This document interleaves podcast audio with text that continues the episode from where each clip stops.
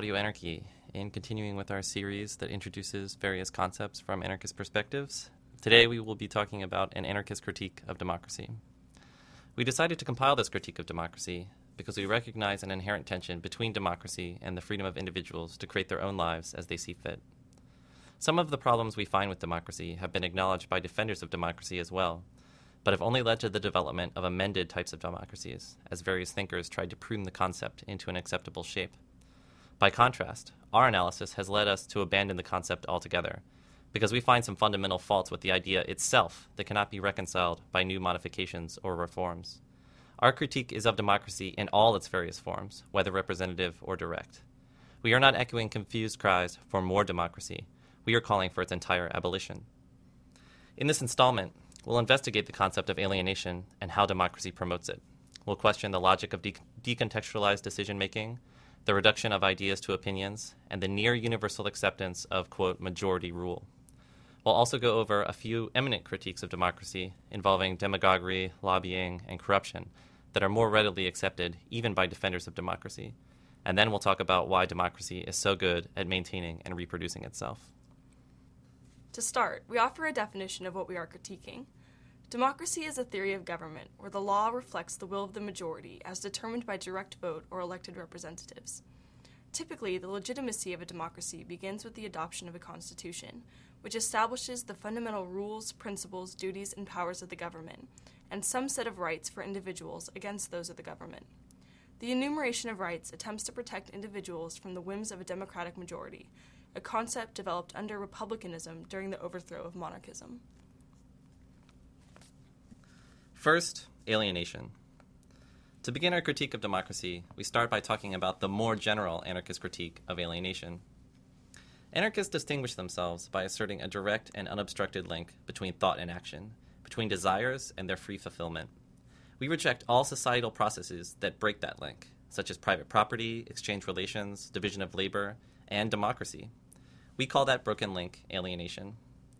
Passions and desires can only be delight when they are real and definite forces in our lives. In this condition of alienation, however, they are inevitably muted by the knowledge that the conditions of our existence are not under our control. In this context, dreams are only for dreamers, because our desires are constantly faced with the impossibility of action. In this sinister way, when we lose our connection with the desires and passions that drive us forward, it is impossible to wrest back control of our lives, and we are left to linger in a condition of passivity. Even the desire to change the material and societal conditions that function on alienation is met with this passivity and hopelessness, essentially leaving them intact. Society thus ends up divided into the alienated, whose capacity to create their own lives as they see fit has been taken from them, and those in control of these processes, who benefit from the separation by accumulating and controlling alienated energy in order to reproduce the current society and their own role as its rulers. Most of us fall into the former category, while people like landlords, bosses, and politicians compose the latter. So, at heart, we are against democracy because its very existence maintains this division that we're seeking to abolish. Democracy does nothing but maintain the existence of alienated power, since it requires that our desires be separate from our power to act, and any attempts to engage in that system will only serve to reproduce it. Democracies of any type make decisions via elections, the very essence of which transfers one's will, thought, autonomy, and freedom to an outside power. It makes no difference whether one transfers that power to an elected representative or to an elusive majority. The point is that it's no longer your own. Democracy has given it to the majority. You have been alienated from your capacity to determine the conditions of your existence in free cooperation with those around you. There is an important distinction here. Parties are political in their claim to represent the interests of others. This is a claim to alienated power, because when someone takes power with a claim to represent me, I am separated from my own freedom to act. In this sense, anarchists are anti political. We are not interested in a different claim to alienated power, in a different leadership, in another form of representation, in a regime change, or in anything that merely shuffles around the makeup of alienated power. Anytime someone claims to represent you or to, or to be your liberatory force, that should be a definite red flag. We are anti political because we are interested in the self organization of the power of individuals, this tension towards self organization is completely orthogonal to democracy in any of its various forms. Second, de- decontextualization. Our critique of alienation is connected to problems with decontextualization, because in democracies, decisions are also alienated from the context in which they arise. Democracies require that laws, rules, and decisions be made separate from the circumstances that people find themselves in, thus forcing individuals into predetermined and reactive roles, rather than allowing for free thinking individuals or groups of individuals to make decisions in various contexts at various times as they see fit. To organize for a vote, the complexities of an issue, its causes and effects, and its possible resolutions get reduced to yes or no, either or, for or against the questions are meaningless if the method is false. The process of reducing the issue at hand to that dichotomy is de- democratic, and how could it be? By a pre vote vote? That's tried in some places, like the party primaries in the United States or in runoff elections elsewhere. But even then, the process functions to narrow the range of choices incrementally, as each round eliminates another candidate or option. Third, the opinion. Democracy also demands the singular importance of opinions. Voters become spectators in a process where they are presented with opinions to choose from, while in reality, those who create the agendas are really in control. We've all seen the sloganeering and reductionism that occur when representatives or speakers reduce ideas down to soundbite opinions to be chosen from. The reduction of ideas to opinions for selection has a polarizing effect on those involved. When selection is the only method available and there's nothing to do but choose from A or B, the parties on either side of an issue push themselves apart and strengthen their mutual certainty of rightness, rather than acknowledging the complexity of issues, coming together for compromise, or seeking to find a common solution. Voting strongly resembles the capitalist economic system that always accompanies democracy.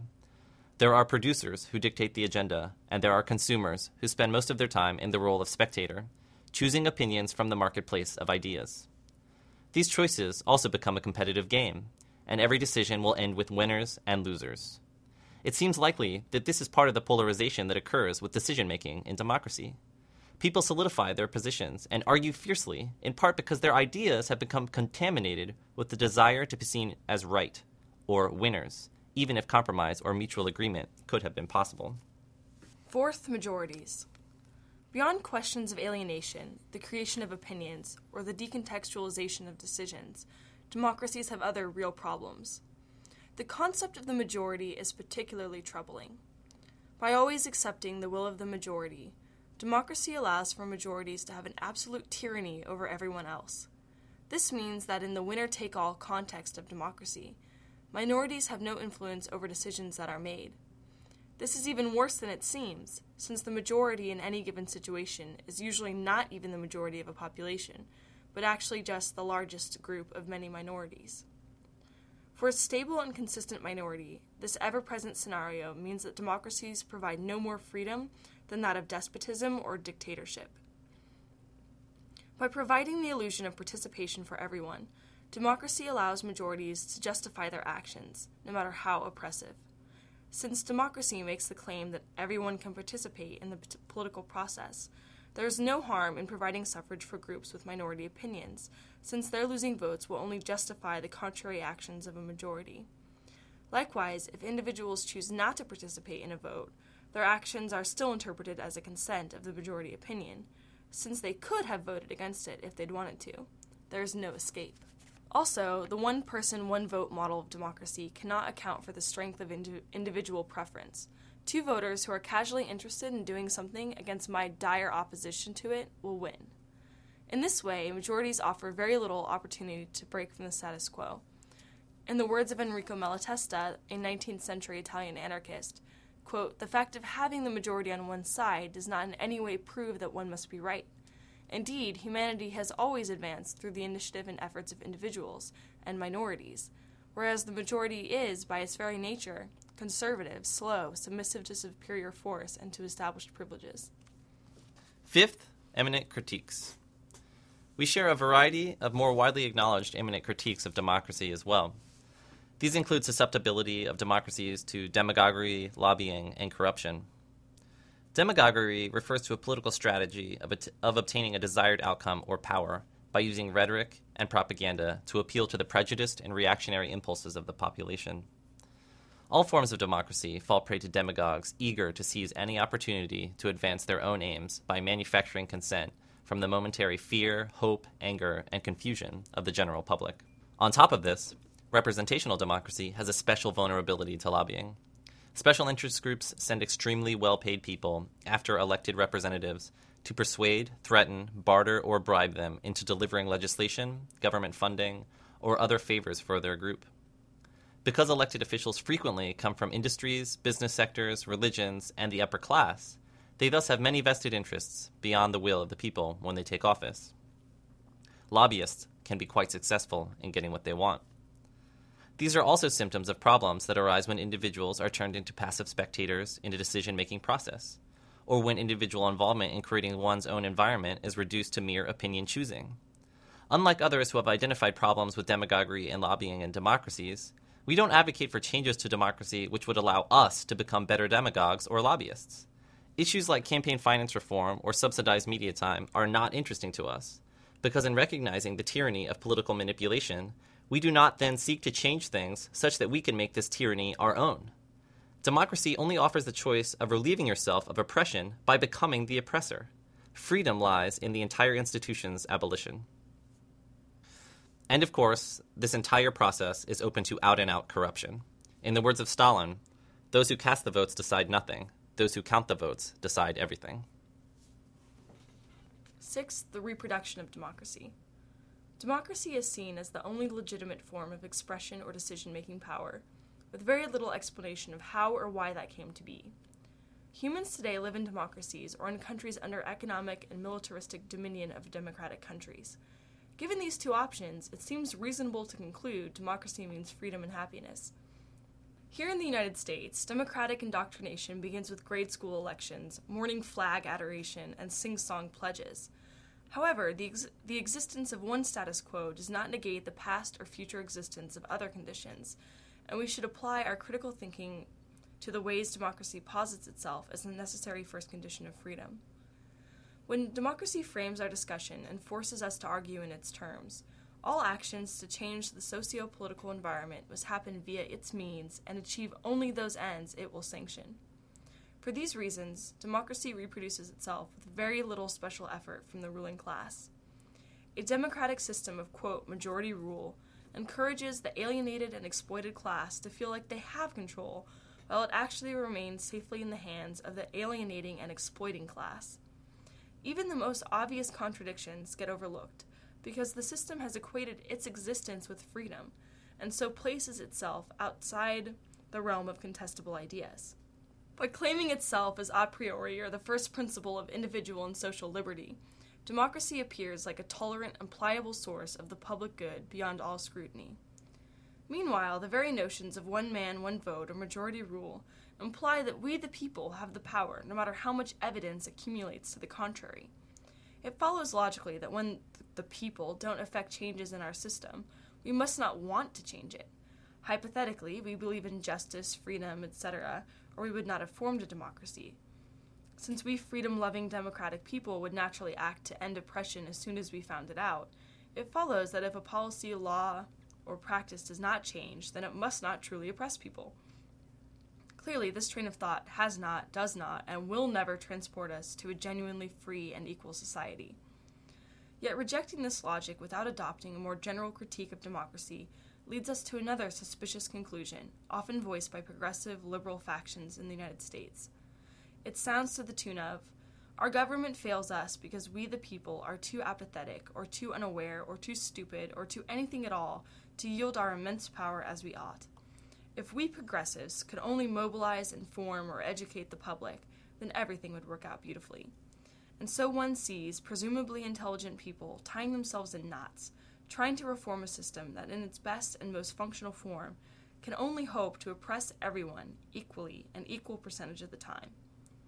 Again, the ruling class can rest easy as long as we place the blame on ourselves and not them for our alienated position in modern society. And that will continue until we realize the intrinsic flaws in the concept of democracy itself and refuse to reproduce it. We reproduce democracy by supporting it with our vote and our daily subservience to the outcome of elections.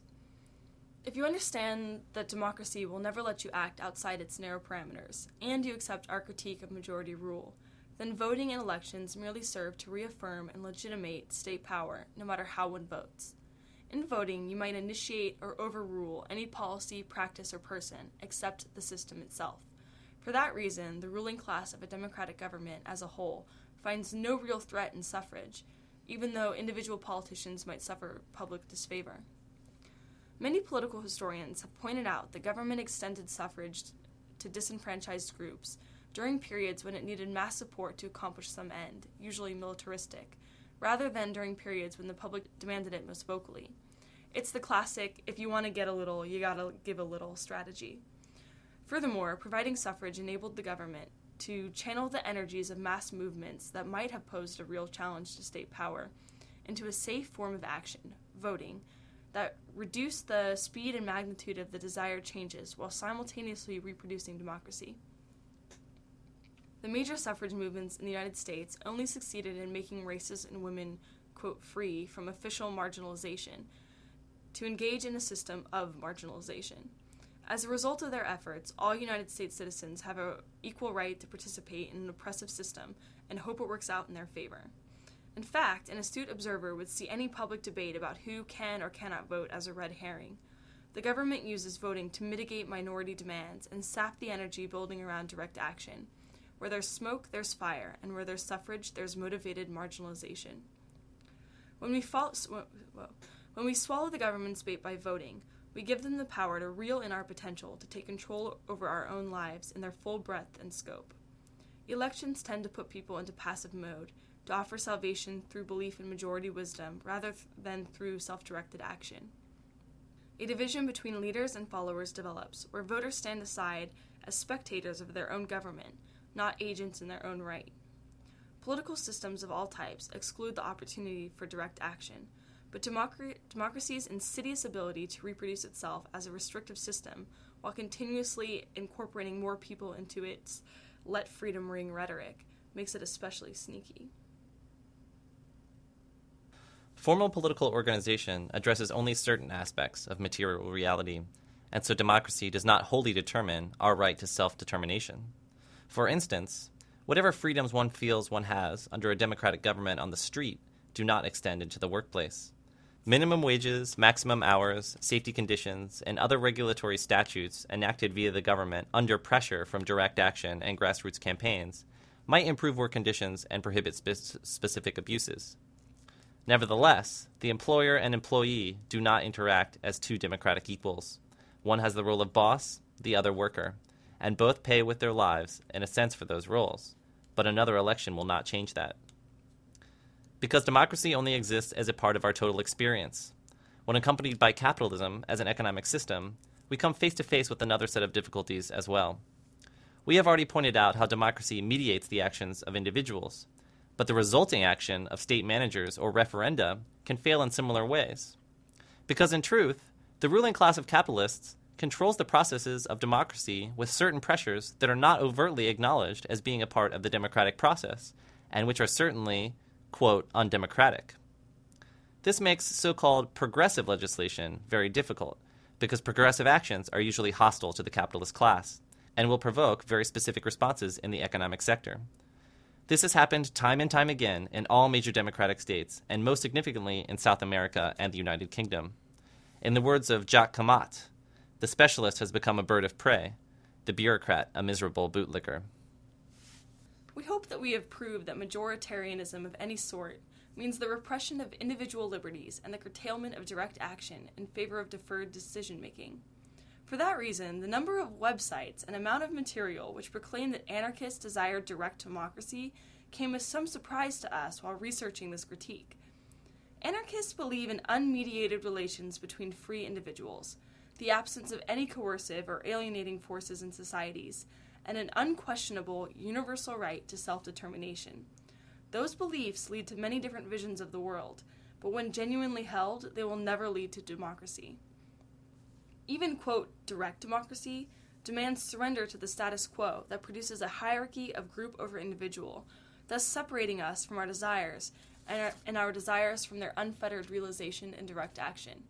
Any who would give up these principles should also give up the name anarchist, perhaps in favor of libertarian.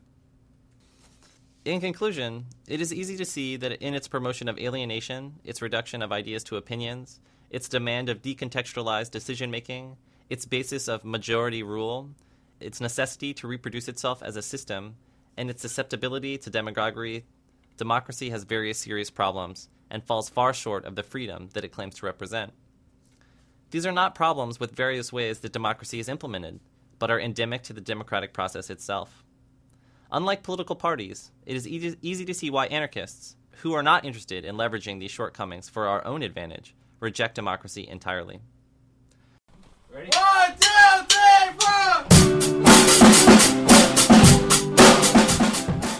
Next week on Audio Anarchy Radio, we'll continue with these thoughts by exploring some ideas that anarchists are interested in, such as direct action and informal organization.